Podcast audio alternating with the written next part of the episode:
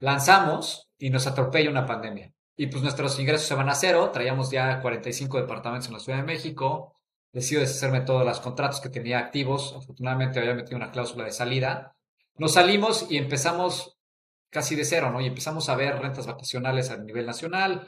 Eh, rápidamente construimos un portafolio de 120 casas de propiedades vacacionales. Se rentaban muchísimo y vemos esta necesidad para gente de realmente crear experiencias salirse de sus casas. Y así es como nace Ancana. Bienvenidos a Todo es Real Estate, un espacio donde exploramos la intersección de bienes raíces con nuestra vida diaria. Desde el impacto de la digitalización de la industria hasta cómo las bienes raíces afectan nuestros negocios. Tocamos todo lo que importa en el mundo inmobiliario no importa si eres un viejo lobo de mar en la materia o solo estás curioseando. Escucha mientras nos sumergimos en las últimas tendencias, ideas e innovaciones que dan forma al mundo inmobiliario actual. ¿Qué tal? Bienvenidos. Yo soy Andrés Barrios, director general de Ancana y seré su anfitrión el día de hoy y en las siguientes series. Los quiero introducir a este podcast que se llama Todo es Real Estate. Estaremos hablando sobre muchas cosas relacionadas al respecto de las bienes raíces, cómo nos relacionamos con ellas, cómo las vemos, cómo las sentimos, cómo invertimos y cómo las aprovechamos. Este, nos está acompañando Carla Jiménez, quien es parte del equipo de Ancana y pues lleva toda la parte de redes, contenidos y relaciones públicas. Este, bienvenida, Carla. Este, hoy va a ser una introducción a qué es este podcast y Carla va a estar haciéndome preguntas a mí para que pues, puedan conocerme, puedan saber de dónde vengo y por qué, eh, por qué existe este podcast de Ancana este, en cuanto a real estate. Así es, muchísimas gracias Andrés por esta increíble introducción. Y pues nada, la verdad es que eh, pues me gustaría comenzar esta, esta conversación con, primero empezando como cuál es el mayor highlight de este mes, así que nos puedas compartir para romper un poquito el hielo. Yo creo que el highlight de, de, hoy más que nada es que Trump le acaban de hacer un indictment a nivel eh, Estados Unidos, entonces quiere decir que claramente hay justicia en este mundo. Este, pero fuera de eso, creo que otra, otra relevancia fue algo importante que es la caída de Silicon Valley Bank este, en Estados Unidos, que afectó mucho, solamente este mundo emprendedor. Afortunadamente ya salimos de, de eso, o básicamente eh, se solucionó en Estados Unidos, pero pues fue un gran susto para la industria. Claro, considerando que Silicon Valley Bank, o sea, lleva la, ahora sí que todas las finanzas de muchas empresas, esto fue como algo súper fuerte durante este mes de marzo. Bueno, justo hoy, al día de hoy, estamos al 30, que estamos grabando, y para marzo creo que eso fue una noticia muy importante, ¿no? Muy relevante a, nivel económico, ¿no? Sí, fue muy relevante en Estados Unidos por justamente el segundo suceso más importante en cuanto a bancos eh, pues, en las últimas décadas y pues fue un impacto importante también para todas estas empresas que tenían eh, recursos o tenían alguna línea de crédito y demás para, para crecer sus empresas. ¿Y esto de alguna forma afectó a Ancana? Bueno, hablando ya de, de Ancana. Afortunadamente no. Eh, Ancana tenía ya sus recursos en diferentes bancos. Este, habíamos diversificado eso previo a la caída. Este, llámalo suerte pero sí conozco a muchas empresas allá afuera que, que tuvieron este, solamente un, un susto importante, porque fue algo sumamente angustiante para todos los fundadores y de, empresas, de startups y unas más grandes también, y de fondos, eh, fondos de venture capital, entre otros, que pues, eh, dependen de estos bancos para poder fondear, para poder tener liquidez y dar seguimiento a sus necesidades del día a día. Total, total. Oye, y pues ya que estamos hablando un poco más de Ancana y de empresas y sabiendo pues que tú eres el founder de, de, de, de, Ancana, me gustaría que nos platicaras eh, en este primer episodio, pues justo como comentabas, ¿no? Más sobre ti, por qué nace, eh, quién es Andrés Barrios, de dónde sale toda esta idea eh, de, de, de, pues, de Ancana y que nos platicaras, para empezar, de, de dónde eres, ¿no? Pues mira, Carla, yo soy de la Ciudad de México, crecí ahí toda mi vida, Em, afortunadamente tuve muchos privilegios de, creciendo con buena educación en el colegio americano, me gradué de la ingeniería civil y siempre tuve esta pasión por construir, ¿no? Por construir. Mi cabeza era más enfocada bien en raíces. Eh, desde que salí de, ingeniería civil trabajé en fondos de capital privado, uno que se llamaba Umbral. Pongábamos desarrollos de residenciales a nivel nacional y pues ahí empecé con esta pasión alrededor de de cómo funcionan las finanzas dentro de, una, dentro de un desarrollo. Este, eh, aprendí toda la parte de modelaje financiera, de capitalización, deuda, este, ventas, administraciones de obra, etcétera, porque era pues básicamente project manager y analista de project management en todos estos desarrollos que invertíamos. Y después em, brinqué a otra empresa que se llama, un fondo que se llama Prudential Real Estate Investors, un fondo americano, también tenía este, operaciones en México y en Brasil, donde entré como pues, junior portafolio manager este, o analista em, para todo el fondo industrial, ¿no? En la parte industrial me refiero a naves industriales. Em, y ahí justo nos pegó la crisis financiera de 2008 eh, y en México pues también fuimos bastante afectados. Y después, eh, pues como que siempre continué con esta mentalidad de bienes raíces, me encanta, me apasiona, eh, lo he hecho toda mi vida. Y me voy a la maestría, una maestría en Estados Unidos en, en la Universidad de Texas en Austin, este, donde también continué con muchos estudios relacionados a private equity, eh, real estate, este, bienes raíces y pues, toda la parte de management. Em, continué en aves industriales, pero en un fondo en Estados Unidos que se llamaba IIT, eh, Industrial Investment Trust. Y regresando de la maestría entré a MRP también como, como una, digamos que era un puente entre, desde la parte de compras de terreno hasta eh, pues las ventas de portafolios, ¿no? Entonces, a través de, a través de MRP, eh, le entendí mucho a cómo funcionan los centros comerciales. Eh, también le agarré una pasión, estuve ahí eh, monitoreando justamente todas las, portafolio de inversiones, hasta la preparación de todo este análisis para la venta del portafolio que después se consolidó con Fibra, Fibra 1, ¿no? Este, esto fue hace ya muchos años, que fue 2000, si no mal recuerdo, fue 2013. Este, Sí, fue hace un rato. Y de ahí brinqué a otra fibra que se llamaba, brinqué la fibra Macquarie, una fibra eh, australiana que está en México. Entonces ahí adquirimos eh, más de cuatro portafolios en el momento que estuve ahí como año y medio, eh, donde yo pude hacer dos adquisiciones muy, muy, muy padres. Una fue de un portafolio de 15 naves industriales de un fondo americano. Y pues yo era relativamente chavo para llevar este tipo de transacciones solo, ¿no? Teníamos obviamente eh, gente arriba que nos apoyaba, pero no teníamos nadie abajo, éramos asociados. Y pues esto fue un aprendizaje brutal. Las naves industriales pues tenían un valor pues, casi de 90 millones de dólares. Yo solito llevando la parte de due diligence, conceptualización, este, el modelo financiero, negociaciones con los americanos para aterrizar los contratos, cómo íbamos a financiar la deuda, quién nos va a administrar, cómo los metemos a la panza, transición. Y también una compra de un portafolio de centros comerciales este, que también tenían un valor arriba de los, este, si no mal recuerdo, 150, 200 millones de dólares. Entonces, pues eso también son, son relaciones que vas construyendo, conocimientos, y pues mi background, que conocimientos de residencial, industrial, comercial, ya permeaba también a la parte de oficinas y otros, eh, y otros, digamos que otros sectores de la parte de bienes raíces, que fue increíble, ¿no? Este, y fue justo ahí donde pues llevaba ya muchos años en bienes raíces, llevaba ya casi 10 años en bienes raíces. Y digo, más que era mi pasión, desde que me fui a la maestría tenía ideas de cómo, este, de cómo innovar en la parte de, residencial, ¿no? Me fui con un proyecto increíble de hacer casas completamente sustentables, ¿no? Obviamente... sí, pero pues era una casa básicamente construida de, de materiales sustentables que puedas usar llantas como caucho, que puedas usar eh, pues, todo el vidrio de botellas como parte de, este, como parte de las ventanas y demás, y de luz. Y regresando un poco a Macquarie, creo que fue una experiencia increíble, pero me sentía como que pues, me voy a quedar en bienes raíces, ¿no? Y ya saben cómo son las, las cosas en el destino, que finalmente se me acerca este, un amigo mío y me dice, oye, estoy empezando una empresa este, digital, que básicamente es un, eh, tenemos que desarrollarla, pero la idea es hacer un Netflix de contenidos de lectura, ¿no? Wow. O sea, como que era completamente distinto este nuevo emprendimiento a lo que ya tenías de experiencia, de, de toda la, la carrera o la trayectoria que llevabas en tu carrera, ¿no?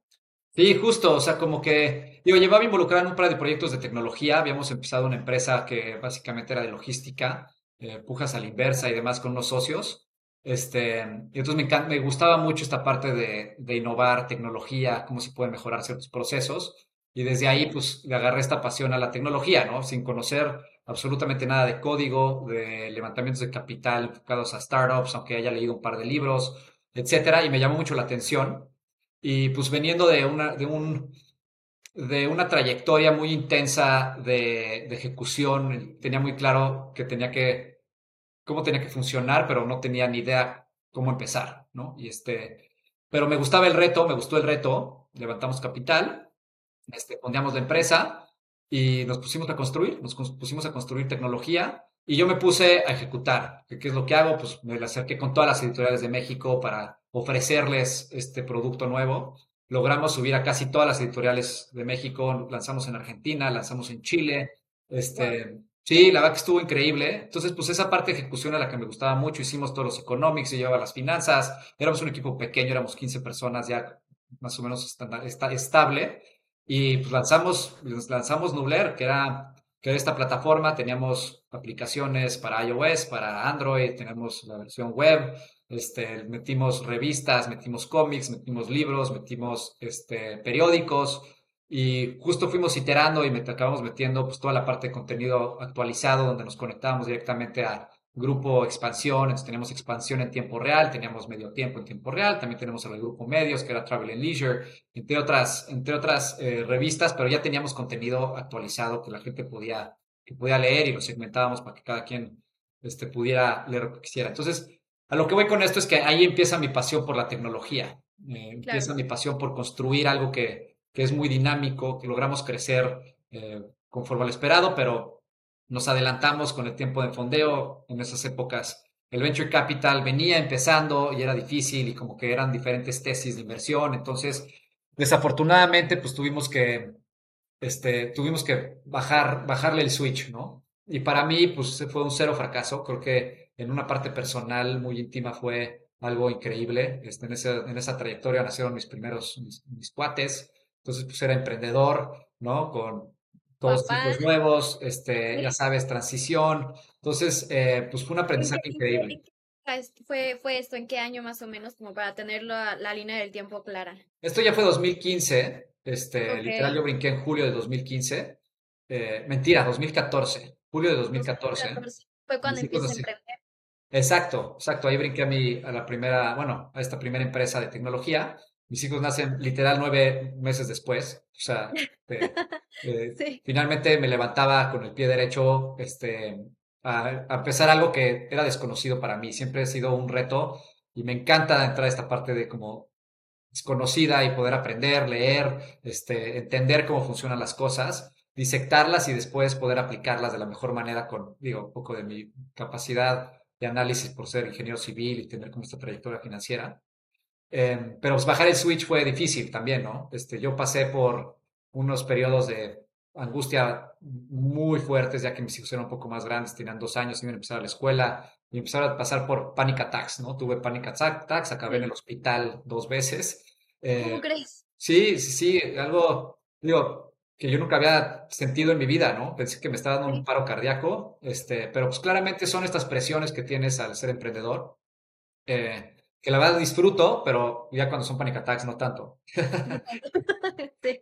Este, y bueno, al final creo que fue un tema de rutina, había descuidado un poco mi, me había descuidado yo un poco. Y en ese momento justo el, mi cuate que me invitó, este, que me invitó a empezar Nubler, eh, me invita de, socio en, en, su fondo, lo cual pues empiezo a aprender más de Venture Capital, ¿no? Y estoy con él un rato, pero después de un año me empieza me empieza a hervir otra vez la sangre de listo esta inestabilidad. Creo que este, me gusta hacerle al mártir y pues eh, me salgo para empezar una empresa, una empresa también otra vez enfocada a tecnología. en ese momento estaba la parte de criptomonedas y blockchain muy fuerte y empecé a hacer... Fue más o menos cuánto tiempo después. Esto ya fue 2018, o sea, estuve de 2017 al 2018 con Héctor y Nazca, y Nazca y me salgo en el 2018, también sufro un accidente este, en, la rodilla, me tengo que operar y nace mi tercera hija. Entonces, pues hay muchos movimientos, me tardo en empezar esta empresa, eh, pero finalmente logro levantar capital, asociarme con, con Bari para arrancar esta, esta nueva empresa, ¿no? Pero pues era muy ambiciosa, queríamos construir un banco alrededor de blockchain, eh, fondear empresas, tener un crypto exchange, y habían muchas cosas moviéndose y de repente llega el famosísimo crypto winter que todo se va, todo se va, se, se va al carajo, ¿no? Este, tal cual. Y, y pues obviamente... no aprendemos, pero bueno, como, como dicen el que, el que se cae y no se levanta, pues se queda en el piso, ¿no? Y pues, más vale levantarte, sacudírtela. Y hay cosas, fueron cosas externas, creo que también hay cosas externas, digo, ocho obviamente culpa nuestra también en algunos casos, y hay que tomar esa responsabilidad, pero también hay factores externos que, que finalmente nos, nos, este, nos ayuda también a ver las cosas como son, ¿no? Y pues pasa esto y me acerco con los que, con los, con, con Barry y les digo, oye, creo que ahorita va a estar imposible. O sea, no sé ni para qué le movemos. Este, creo que em, llevamos un rato tratándole, pero va a estar muy difícil como, está la situación eh, y la percepción de, blockchain y, cripto, y criptos en este momento. Eh, pero la verdad que fue también algo increíble. Yo sigo este, muy apasionado de, las, de la parte blockchain, del cripto y de, los, de las razones realmente reales que se pueden sacar de ahí. Y de ahí pues llega esta zarandeada que digo, Andrés, ya, ya no tengo los, no sé, 32, 32 años, ya estás grandecito. Esto fue ya 2019, entonces pues, ya 37 años. Em, y realmente hago un poco de, eh, de research mental, o sea, un poco de introspección de qué es lo que me fascina, y me fascinan las bienes raíces, nunca me dejaron de gustar. Estábamos desarrollando un par, un par de edificios en la Condesa en ese momento, yo y unos socios, este... Sabes, hay una frase que justo dice, uno vuelve a los lugares donde uno fue feliz. O sea, de alguna forma, creo que todo esto que mencionas de lo cripto y luego el emprendimiento de tecnología te ayudó mucho, pues justo a crear esto en lo que estás ahorita, ¿no? Justamente, ese fue mi razonamiento, Carla, le diste el clavo. O sea, finalmente, mi, mi, como se el resultado fue, oye, ¿qué te gusta? Tecnología y te gustan las bienes raíces. Entonces empezamos con Ancana, pero era un modelo enfocado a realmente hacer eficiente los espacios actuales de vivienda, ¿no? En ese momento Airbnb eh, ya tenía un rato, obviamente, este, pero pues, estaba como también una especie de auge. Ah, o sea, ¿qué te refieres con espacios eficientes? Mira, como te mencionaba, creo que al final vivimos en una ciudad caótica, la Ciudad de México, ¿no? Es este, es, un, es, es, amplísima, es de las ciudades más extensas del mundo, ¿no? Entonces, dentro de, esta, dentro de esto, eh, y, y, adicionalmente la Ciudad de México es una de las ciudades más caras para vivir en el mundo, versus los ingresos que tienen por persona. O sea, si la gente gana 30 mil pesos, se gasta 15 mil o 16 mil pesos en renta. ¿Me explico? Es arriba del 50%. En algo sano es, tiene que ser el 30%. ¿Me explicó? Entonces, claro. Al pagar esto quiere decir que pues, obviamente no se puede densificar, eh, no se pueden densificar los desarrollos, pero sí las casas o sí los departamentos. Entonces empezó esto como, oye, vamos a empezar con la parte de Airbnb, donde empieza la parte de hospitalidad, pero con un, con un, con un enfoque a después hacer una especie de co-living en departamentos que de dos recámaras pudiéramos ser tres recámaras, pero únicos, no edificios completos, porque ya es existente, ya, ya, ya son edificios existentes que los puedes remodelar y te tardas tres, cuatro meses para poder este, lanzar más cuartos, ¿no? Más que más departamentos, más cuartos. Más cuartos. Pero bueno, todo esto, este, pues empieza como esa parte de, desarrollo de producto. Lanzamos, este, en finales, mediados, finales de 2019, eh, y nos atropella una pandemia. Y pues nuestros ingresos se van a cero. Traíamos ya 45 departamentos en la Ciudad de México, eh, siendo una persona financiera, conservadora, con riesgo, también por todo lo que aprendí en mi pasado decido deshacerme de todos los contratos que tenía activos. Afortunadamente había metido una cláusula de salida para, para que no nos afectara, digo, sin saber que venía esto. Entonces, como puedes ver, digo, afortunadamente eh, lo planeamos, ¿no? Este, nos salimos y empezamos casi de cero, ¿no? Y empezamos a ver rentas vacacionales a nivel nacional. Eh, rápidamente construimos un portafolio de 120 casas de propiedades vacacionales. Se rentaban muchísimo y vemos esta necesidad para gente de realmente crear experiencias, salirse de sus casas. Y así es como nace Ancana. Ok, o sea, pero entonces, ¿cómo, cómo ibas con la certeza de que iba a funcionar este tipo de modelo de, de, renta vacacional en pandemia? ¿Cómo es que, que, que, nace esa idea? O sea, no, es, era una hipótesis, ¿no? Porque en realidad todos estábamos como en, en pandemia encerrados y ni de vacaciones nos podíamos ir. Bueno, sí, pero de que súper encerrados y todo, ¿no? Justo, justamente, creo que, digo, México tuvo una, un posicionamiento geográfico y aparte de más laxo en cuanto a dejar pasar gente de, de fuera. Entonces llegaba, y empezaron a llegar muchos americanos, llegaron muchos canadienses, llegaron muchos latinoamericanos y se instalaron en Tulum, se instalaron en las playas, se instalaron pues, en todo México. Y porque ahora era work from home, pues desaparecían de Nueva York y aparecían en Tulum, ¿me explicó? Pero, pero era más enfocado a justamente la gente desahogándose, donde no quería estar ya en un departamento en la Ciudad de México o en alguna de estas ciudades grandes y necesitaba una casa para irse una, dos, tres semanas y después regresar a la Ciudad de México.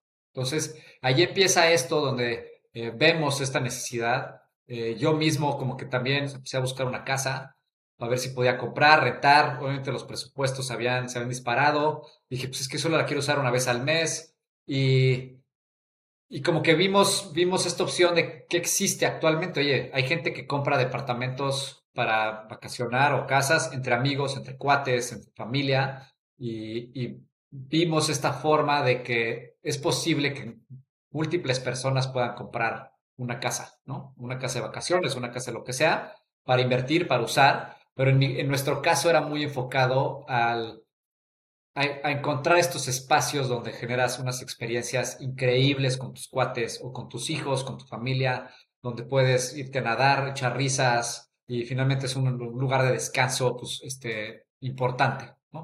Eh, entonces, afortunadamente, encontramos esta, esta, esta estructura que, es, que, usamos actualmente aquí de comisos y estructuramos toda la parte de uso, de goce, reglas, este, súper bien porque pues, como, como vecino de alguien necesitas entender cómo funciona. Y nace Ancana en el formato actual que es Fractional. Esto fue 2019. Entonces tenemos, 2020, perdón. Ya tenemos tres años que tenemos este modelo.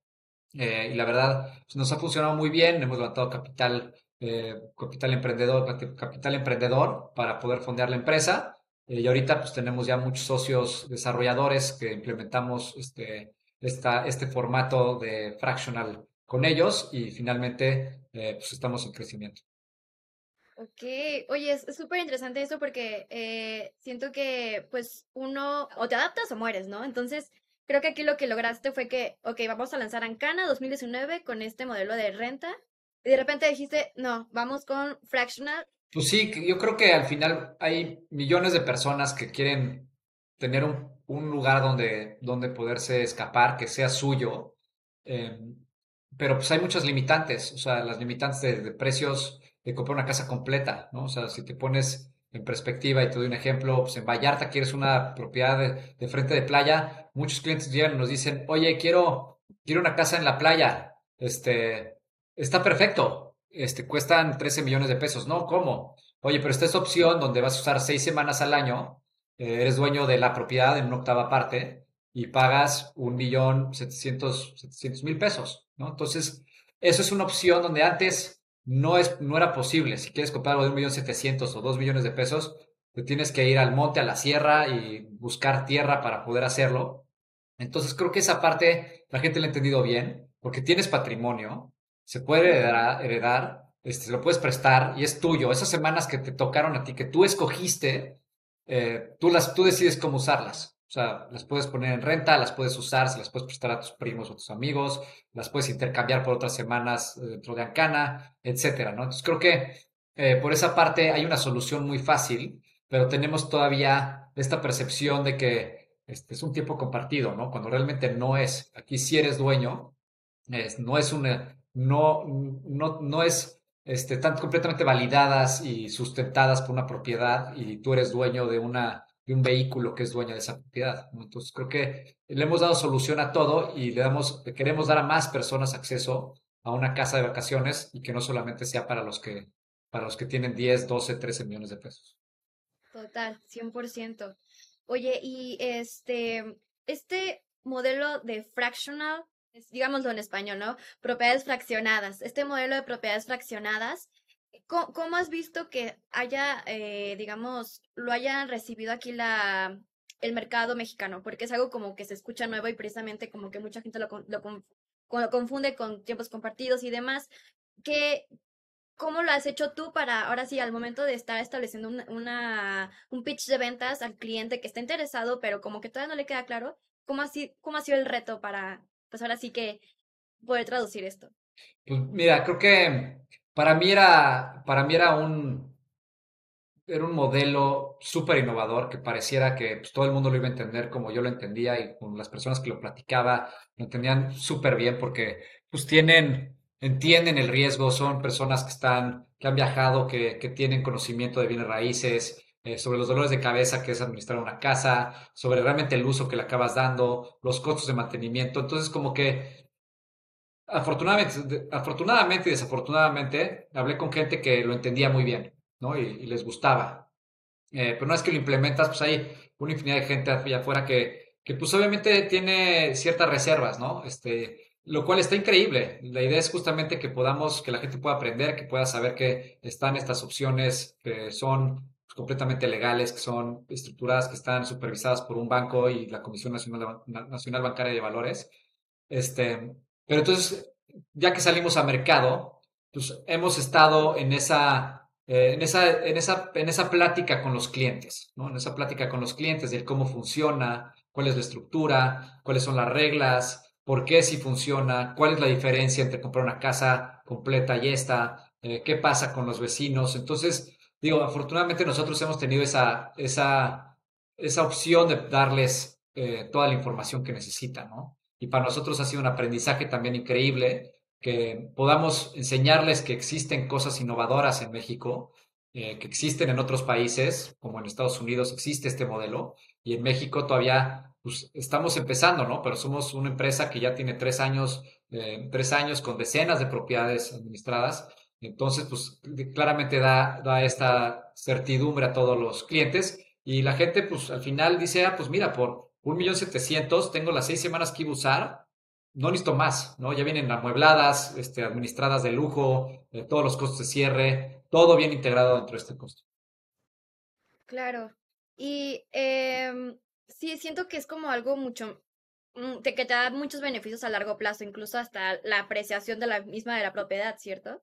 Sí, todo. O sea, finalmente em, la propiedad incrementa de valor. Eh, ustedes son los dueños, los, los compradores son los dueños, y cuando quieran vender esa fracción, pues obviamente hay un, precio de mercado. ¿Quién lo pone? Pues el próximo comprador, ¿no? Nosotros como apoyo y como siempre vamos a administrar sus casas y vamos a ser sus, eh, sus personas a las que tienen que ir en caso de que pase algo.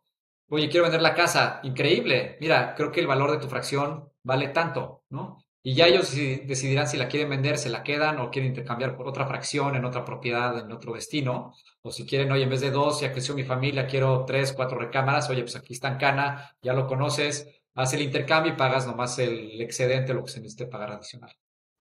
Claro. Si pudieras como resumir en una pequeña o bueno, más o menos pequeña oración de qué es propiedad fraccionada, qué es lo que hace en Cana, ¿cómo lo resumirías?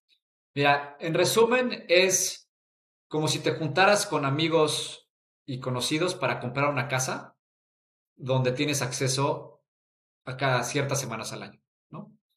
y donde sabes que esa sociedad eh, va a estar completamente protegida por reglas, por reglas y, supervisada por un banco, ¿no? Entonces, básicamente lo pondría en esas, en esas palabras. Muy bien. Oye, bueno, hablando ya este, un poco de, de, de del tema de, de real estate, me gustaría, o sea, porque justo el podcast se llama Todo es Real Estate, pero ¿por qué todo es Real Estate? Bueno, sabiendo que tú tienes ahorita el negocio de Ancana, que está 100% relacionado al real estate, me gustaría que tú me dieras tu propia definición de, para ti, ¿qué es, qué es el real estate? Mira, creo que justamente va em, muy relacionado con el nombre del podcast que se llama Todo es Real Estate. Eh, para mí, el real estate es algo que siempre está ahí, alrededor de nosotros, ¿no? Eh, yo siempre voy viajando, voy caminando, este, o donde esté parado, hay algo de real estate, ¿no? Están, vas a tu casa y pues decidiste comprarla, ¿por qué decidiste comprarla? ¿Por qué rentarla, no? Entras a un restaurante, oye, ¿por qué decidí entrar a este restaurante, no? ¿Y por qué cuesta esto un plato en este restaurante, no? Eso va relacionado a renta. Vas caminando en la playa y pues tienes una belleza frente a ti y atrás puede haber un edificio, puede estar la selva, ¿no? Pero puedes decir, oye, yo quiero parte de este, de este, este paraíso, ¿no? Entonces, de, cierta forma, tomamos, en nuestras vidas tomamos muchas decisiones alrededor de real estate, demasiadas, no más que la percepción y el conocimiento de las bienes raíces no, no las enseñan, ¿no?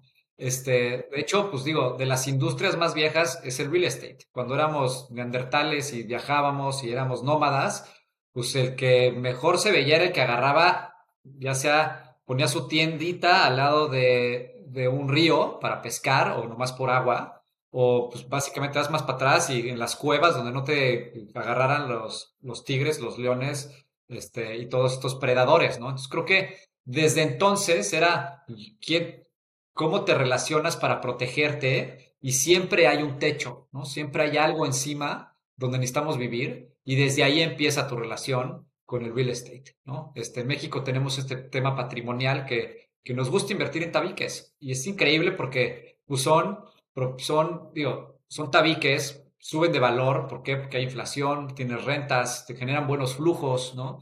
Y después tienes esta apreciación que cuando lo vendes, pues le sacaste lana a eso, más, los, más las rentas, pero también si eres restaurantero, oye, necesito escoger un lugar bueno, eh, donde haya flujo de gente, cómo escojo ese lugar, a qué tipo de persona le tengo que hacer, qué concepto tengo que hacer ahí.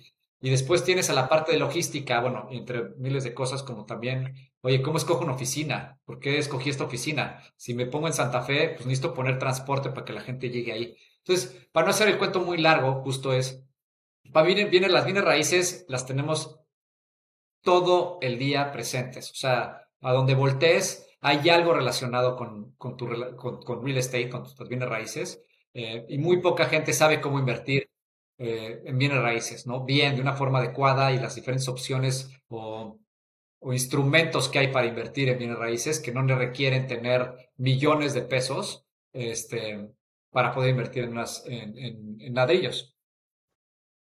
Claro, y es parte de lo que pues se hablará principalmente en el podcast, ¿no? De cómo invertir en bienes raíces, los diferentes tipos de, de bienes raíces que existen para, para inversión y demás. Claro, claro, justo. Aquí queremos tocar base con, con básicamente los, los titanes de la industria en todos los sentidos, desde emprendedores que estén relacionados con real estate o en algún momento les eh, necesiten alguien enfocado para identificar esta parte de bienes raíces, vamos a tocar base con agentes inmobiliarios, vamos a tocar base con eh, gente que da créditos hipotecarios, eh, desarrolladores, eh, plataformas de tecnología y nos iremos hasta adentro en el metaverso, ¿no? Cómo aterrizamos todo esto nuevo que hay afuera sobre aterrizaje del metaverso en la vida real, no, no solamente ponerte eh, la, realidad virtual y usarlo, pero también el blockchain, cómo funciona, cómo podemos traer esto a la, a la industria de bienes raíces. Entonces, realmente vamos a estar tocando un espectro amplio eh, de cómo todo es real estate y cómo nos relacionamos nosotros con las bienes raíces a lo largo de nuestra vida. ¿no? Claro, 100%. Y bueno, ya, ya nos contabas un poco que tienes un montón de experiencia ahora sí que desde cripto, desde tecnología, desde eh, fibras incluso, pero me gustaría saber qué, qué es lo que más te gusta a ti de todo lo que ya conoces, qué es lo que dices, esto a mí me encanta del real estate, no sé, puede ser construcción o papeleo o todo ese tipo de cosas. Papeleo. No, no es cierto. Papeleo. Creo que es una muy buena pregunta. Creo que digo, cada quien tiene como su pasión en bienes raíces. A mí me gusta el tema de ver las cosas cómo se desarrollan. Eh, pero creo que realmente al final lo que más me gusta es ver a las personas disfrutar em, su inversión o disfrutar las bienes raíces, ¿no? Disfrutar esta parte como de, oye, ya compré mi casa y soy feliz porque Uf, está, quedó increíble, ¿no? Este, es todo lo que cumplía con mis expectativas. O realmente cumplir un sueño que se haga realidad. Y creo que por ahí es donde puede hacer, ya sea en temas, como dije, de, vacacionales o de inversión. Oye, pude invertir en una nave industrial, ¿no? Que me deja X lana al año y, ahora viene el nearshoring de no sé qué, entonces sube de valor y las rentas. Entonces que la gente cuando le preguntes, oye, ¿qué tal te pareció X o Y? Que diga, wow, o sea, realmente ha cambiado de cierta forma mi estilo de vida eh, para bien, ¿no? Y que, podamos ver esas sonrisas, eh, sonrisas en todos los sentidos y que la gente pueda eh, honestamente ver la, ver la importancia de tener inversiones en bienes raíces este, en, en cualquiera de los segmentos y sectores que haya. Se puede decir como que lo que más te llena o se, te, te satisface de alguna forma es como el impacto que las bienes raíces tienen sobre la sociedad, ¿no? Sobre las personas que invierten. Sí, sobre las comunidades. Obviamente el, el, impacto ambiental no me encanta nada y también parte de lo que hicimos en Cana es, es, es una industria de las que más afecta el, el, medio ambiente y pues también por eso siempre ha sido mi pasión por hacer espacios eficientes y que se, se optimicen al máximo, ¿no? Eh, pero sí, la, digo, para no poner la parte negativa, creo que la parte positiva es sí, tal cual lo que dijiste. Ok, bueno, entonces muchísimas gracias Andrés. Y ya para finalizar eh, este primer episodio, me gustaría hacerte un par de preguntas ya un poquito más personales acerca de ti para todavía exprimirte un poco más y conocerte un poquito más sobre pues quién es Andrés y quién es la mente detrás de todo esto, ¿no? Entonces, la pregunta aquí es, dime o cuáles serían tres datos curiosos personales que nos podías compartir. Mira, creo que el primero es, eh, me fascinan los deportes extremos y que tenga relación con, con agua, por alguna razón. La segunda es, okay. también me encanta la meditación. Y tercera, eh, me encanta estar descalzo. Eso está increíble. no, me lo, no me lo hubiera imaginado. O sea, está raro, pero, pero digo, me, me gusta estar descalzo, es correcto. Es liberador, es liberador. eh, eso, eres como Steve Jobs que también andaba todo el tiempo descalzo por la, por la escuela, el college, todo eso. Sí, no, no, me recuerda mucho. No tanto así, lo hago más en privado. Trato de no estar de descanso ah. cuando, cuando hay que ir a las reuniones, pero, pero sí cuando estoy en mi casa o cuando estoy, este, digo, cuando se permita, ¿no? Claro, 100%. Y la última pregunta es, eh, ¿qué consejo le darías a tu yo de hace 20 años? Así que dijera, ¿sabes qué? Esto es, esta es la clave para seguir siendo exitosos. Mira, por cómo esa, esa me encanta porque siempre, siempre platico con algunos amigos y demás les digo, ¿qué estaría pensando tu, tu, tu tú de hace 20 años, ¿no? Sobre dónde estás y lo que acabas de hacer, etcétera. Eh, lo que yo, yo sí me gustaría decirle a mi, a Andrés de hace 20 años es que eh, realmente disfrute el presente y que todo lo que haga lo haga con muchísima pasión. Me encanta. Increíble. Muy bien. Pues nada, eh, creo que eso sería todo de mi lado. Ya no hay más preguntas. No sé si tú quieras añadir algo adicional. No, te agradezco, Carla. Ha sido increíble este primer episodio. Este, espero que todos eh, nuestra audiencia eh, lo haya disfrutado tanto como nosotros ahorita. Eh, esperamos verlos en, esta, en este canal en las próximas semanas. Vamos a estar lanzando un, un, episodio cada dos semanas relacionado a, a bienes raíces en este podcast llamado Todo Real Estate. Todo es Real Estate. Eh, esperemos lo disfruten. Encantado de recibir cualquier comentario. Nos pueden ver en nuestras redes sociales como Atancana Living este, en la empresa y este, dejarnos comentarios ahí para cualquier cosa. Así es. Muchísimas gracias. Bye. Bye, gracias.